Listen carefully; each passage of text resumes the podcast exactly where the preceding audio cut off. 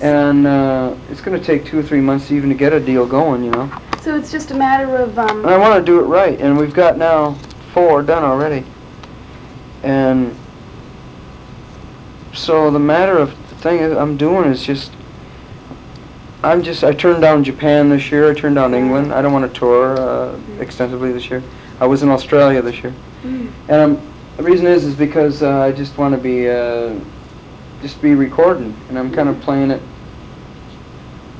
Because Mike's going on the road now. and I love working with Mike Campbell. He's Mhm. really a talented guitarist, and he's also a great producer. I think. mm, I think he, he's good. At, he's very smart. mm. yeah, I love his work on um, Drop Down and Get Me, especially that really high guitar on Yeah. to love someone. That is great. Uh, if you want to stick around, I'll play you some other stuff. I would love that. Yeah. Well, th- thank you so Yeah. much.